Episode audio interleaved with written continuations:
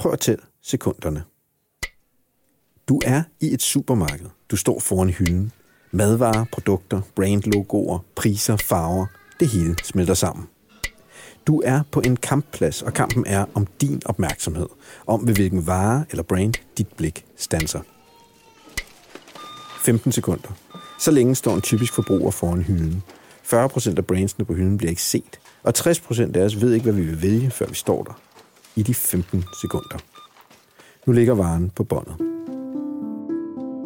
Det her afsnit af vores podcast Audio fra Bauer Media handler om, hvad du måske havde hørt, før du valgte netop den vare, og hvordan det påvirkede dig emotionelt og rationelt. Det her afsnit handler om, hvad der sker inde i dit og mit hoved i de 15 sekunder, hvor vi står foran hylden. Vi zoomer ind på, hvordan radio og audio virker i det såkaldte FMCG-segment. Det står for Fast Moving Consumer Goods, og dækker groft sagt over de mange tusind varer og brands, du finder på dagligvarebutikkernes hylder.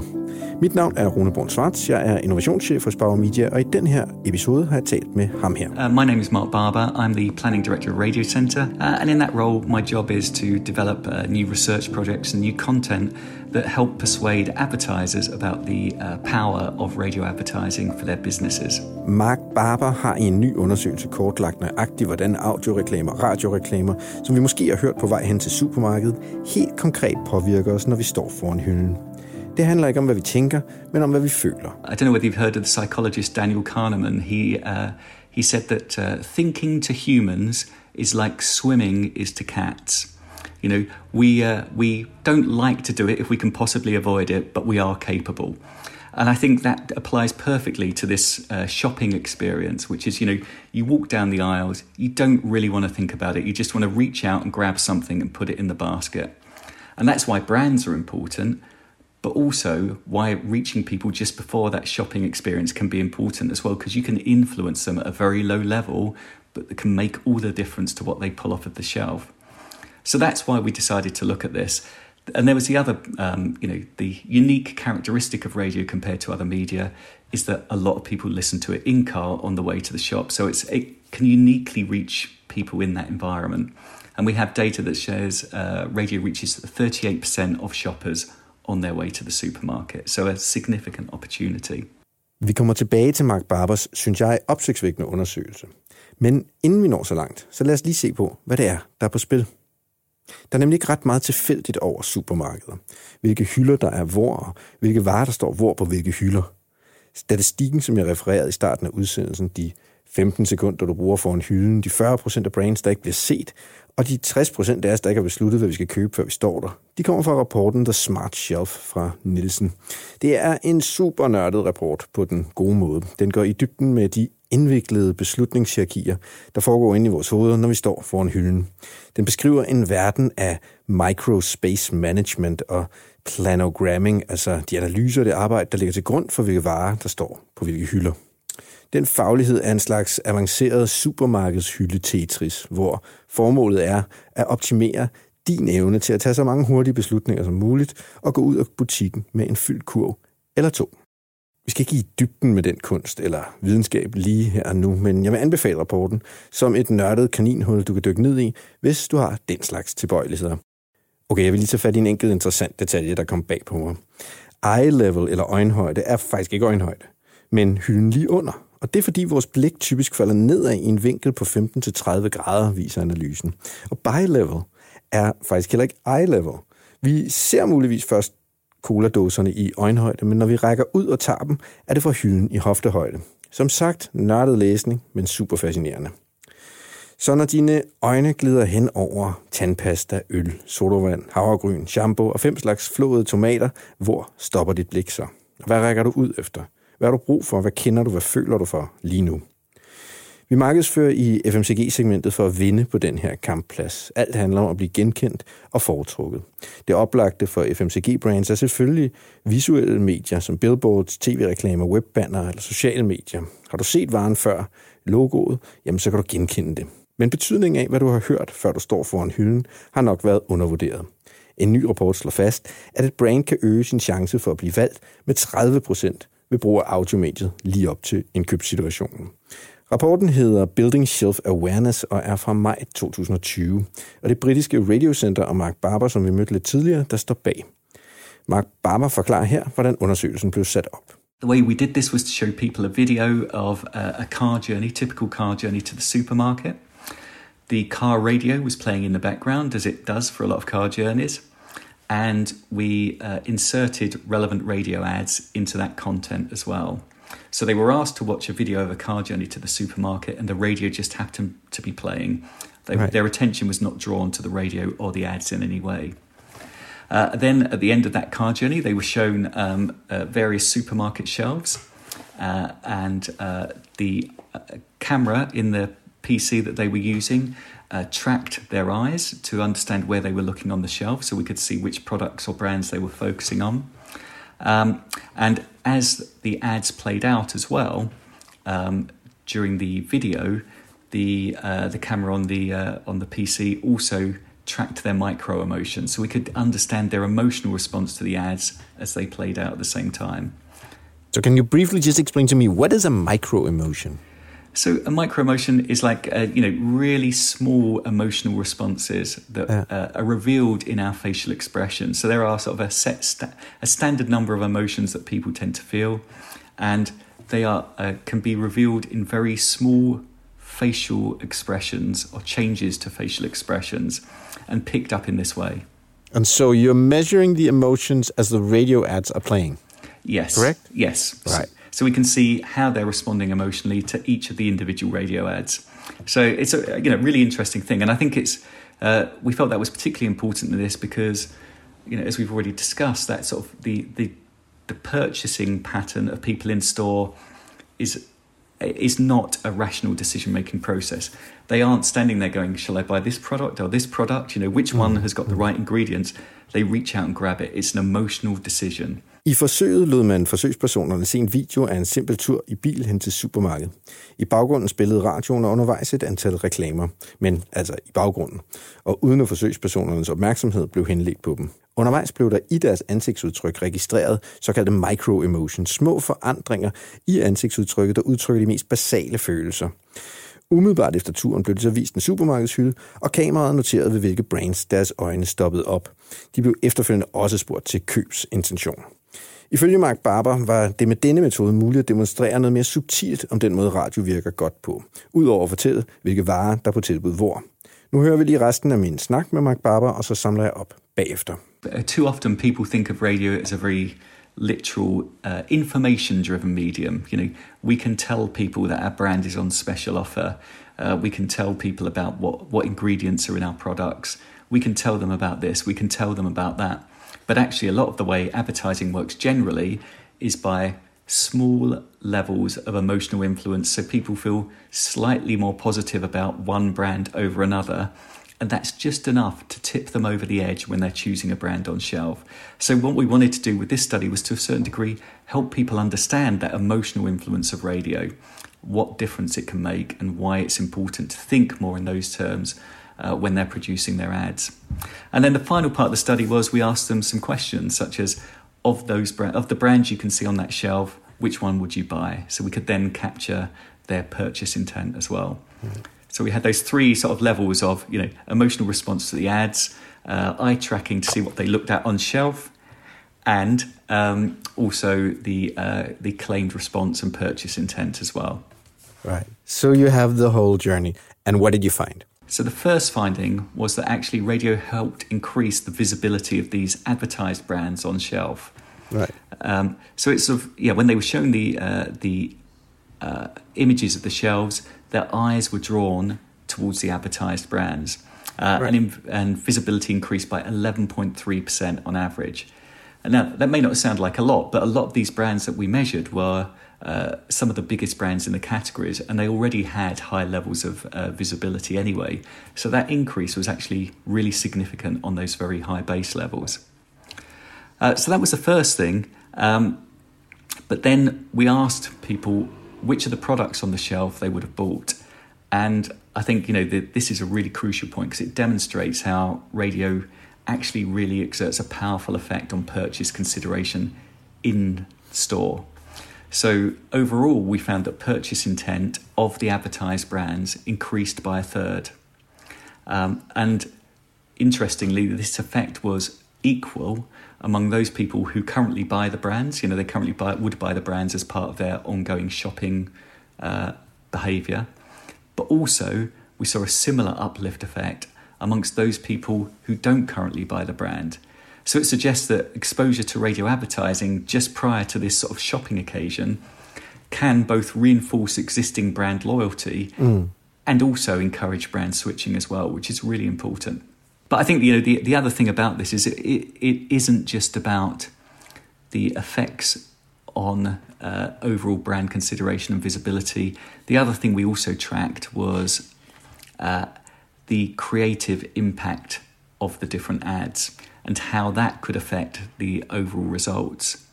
So, you know, if you remember, our average uplift in purchase intent was about 33%. Right. However, the top forming brand saw an increase of almost double that at 65%. But at the other end of the spectrum, the lowest, the brand with the lowest uplift uh, only saw purchasing intent increase by 4%. So, you know, that suggests that there's a big difference going on. Some of that may be uh, down to the different category effects. What what were the categories involved here? What what kind of products were were we looking at? Uh, so the products we had were a breakfast cereal, uh, we had a sort of crisps or a snack brand, uh, but a premium one. Uh, we had a beer brand, of course, uh, it's Britain. Um, and we also had a tea brand as well. So a very British set of brands, I would say. Yes, beer, yes, tea, yes. crisps, and cereal. um, so you know, but a good cross section of brands within a supermarket as well, a mixture of food and drink, and uh, yeah. So we saw big differences. Some of those we think were down to category effects, but we also think that the advertising creativity uh, also played an important role. So we looked at it from two perspectives, and uh, you know, the first one was that uh, emotion. Remember, we tracked the emotion of people right, right. as they were hearing the radio ads, and we found that uh, the when you compared the emotional response of the individual ads the ones that generated the strongest emotional response, I people responded to with uh, much more emotionally, uh, also delivered the highest effects in terms of purchase intent. And to go back to one of the points I made earlier, you know, I think this is a really important finding because, you know, my experience is a lot of FMCG advertisers have tended to use radio creatively to promote rational tactical offers and I think this analysis suggests that radio effects could be much more enhanced through greater use of emotional messaging. Yeah. Um, and and in your and in, in the cases that you're talking about now, what, what kind of what kind of emotional messaging are we talking about? Well, I think uh, uh it's anything that appeals to the emotions, uh, and it may be an explicit appeal to the emotions, or just something that can affect the way people feel at a subconscious level. So, if you play a piece of music, for example, um, that can, will make people feel something. Music always makes people feel something. Yeah. Whether they think consciously about those effects or not, you're having a deep seated emotional impact on people. So I think music is a greatly underrated tool for radio advertising. Um, but also, you know, the, the, the other part of the analysis we did was to look at, uh, we sort of did a structural analysis of the radio ads. Um, so, you know, what what uh, different elements make up those ads. And what we found was that the, the three best performing ads were all strongly linked with long running and really well established creative campaign ideas. Um, and so that might be they were linked in terms of voice or in terms of music or in terms of a sort of a general uh, ad structure. Um, or dialogue or something along yeah, those lines. Established universes, right? Yeah, definitely. So there was, a, a, I think that's a really good word, an established universe about that brand in people's heads that these radio ads tapped into instantly. So that universe that exists is an emotional universe as much as anything else, partly rational but very emotionally driven. And so by linking into that, you're automatically benefiting from all of the positive emotional feelings that people have about that brand and and refreshing them with your radio advertising. So that's why I think you know the emotional impact of radio can be so much more powerful if people think about how they're going to trigger it, and And that's the, the, the secret for not just FMCG brands, I think for a lot of brands, how you can really unlock the potential of radio for your brand. Yeah, I think you know when you're talking about uh, when you're talking about the creative uh, things here and, and and and the triggers, I think a lot of people could think that it's about creating shock or creating emotion here and now in some sense, right? Creating something that, that stands out from the crowd. And I think to some extent that, that could be right. But you said something when you were talking about how this how the whole setup was made. Uh, you said that the radio was playing uh, as if in the background. I mean, radio's nature uh, is in the background a lot of the time for us. And how how do how should we deal with emotions in in uh, an emotional marketing uh, in this situation? Well, I think the the interesting thing is uh, there's a lot of research that looks at what they call low attention processing, which is what most of radio is. But actually, a lot of other advertising on TV and in other media is at a low attention level. And what this uh, analysis suggests is that actually when we take things in at a subconscious level, the bits that we take in tend to be more emotionally driven elements. So mm. it will be things like, you know, uh, from a from a radio perspective, it'll be things like uh, music or voice, tone of voice, how things sound, rather than what they're actually saying. And it'll be the same things with TV. You know, the the most successful elements of TV quite often will be the music, um, or what people are saying and how it feels, rather than what they're saying. It's, it's about general feelings, is what we take in at that subconscious level. Um, and actually, that's the bit that has the holdest, sorry, holds the greatest power in the long term because that's our long term memory. And you influence people emotionally, get into their long term memory. When they're going to buy, then that's the stuff that they're tapping into, those positive emotional associations with your brand. So you're saying brands who have established universes, right? Who have established voices and structures and music and stuff, and maybe used it on television, they could win more by being on radio as well. Definitely, definitely. And the, the other thing is, you know, radio allows them to speak to people uh, at different times of day or in different situations compared to TV. Most TV experiences will be in home in the living room, sitting down, relaxing. Whereas radio allows you to talk to people in the car on their way to the shops, on the way to work, uh, when they're doing the cooking, um, you know, uh, uh, when they're uh, doing some uh, keep fit or whatever, you know, housework. Radio speaks to people in all of those different environments. And that helps associate your brand with those different situations as well, which can have a long term impact for you. Så undersøgelsen viser ikke bare, at øh, radio virker. Det ved vi, især når det handler om øh, at fortælle, at der er tilbud, og hvor der er tilbud, og hvad tilbuddet er på. Det, den handler om at sige, at branding via radio har en helt særlig effekt. Så, så hvis man er blevet hørt med en audioreklame lige før indkøbssituationen, jamen så har det en effekt på op mod 30% mere i sandsynlighed for at blive valgt og det handler om den kreative gennemslagskraft. Er der tale om et brand, der for eksempel har nogle stærke brand assets, det er det, Mark Barber og jeg taler som established universes, altså stemmer, slogans, musik og lydidentiteter, jamen, og, og er de her assets blevet bragt i spil, jamen så er brandet langt foran andre brands. Og når vi nu taler om brand assets, så øh, er der en anden undersøgelse, jeg lige vil bruge to minutter på. Den er fra Ipsos og hedder The Power of You, er fra februar øh, 2020, og den undersøger effektiviteten af de her assets. Og det, man har gjort, det er, at man har kigget på over 2.000 reklamespots øh, rundt om i verden, og set på, hvilke brand assets, der var i spil. Øh, altså blev der brugt musik, lydidentiteter osv. Når man snakker audio, blev der brugt farver, logoer, ambassadører, fiktive karakterer, øh, når man snakker øh, det visuelle.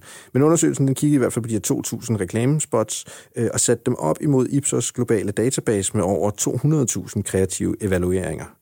Resultaterne viser helt tydeligt, at brand assets er mere effektive end bare sådan, du ved, packshots, hvor man kan se øh, produktet, og det er der nok ikke noget overraskende i.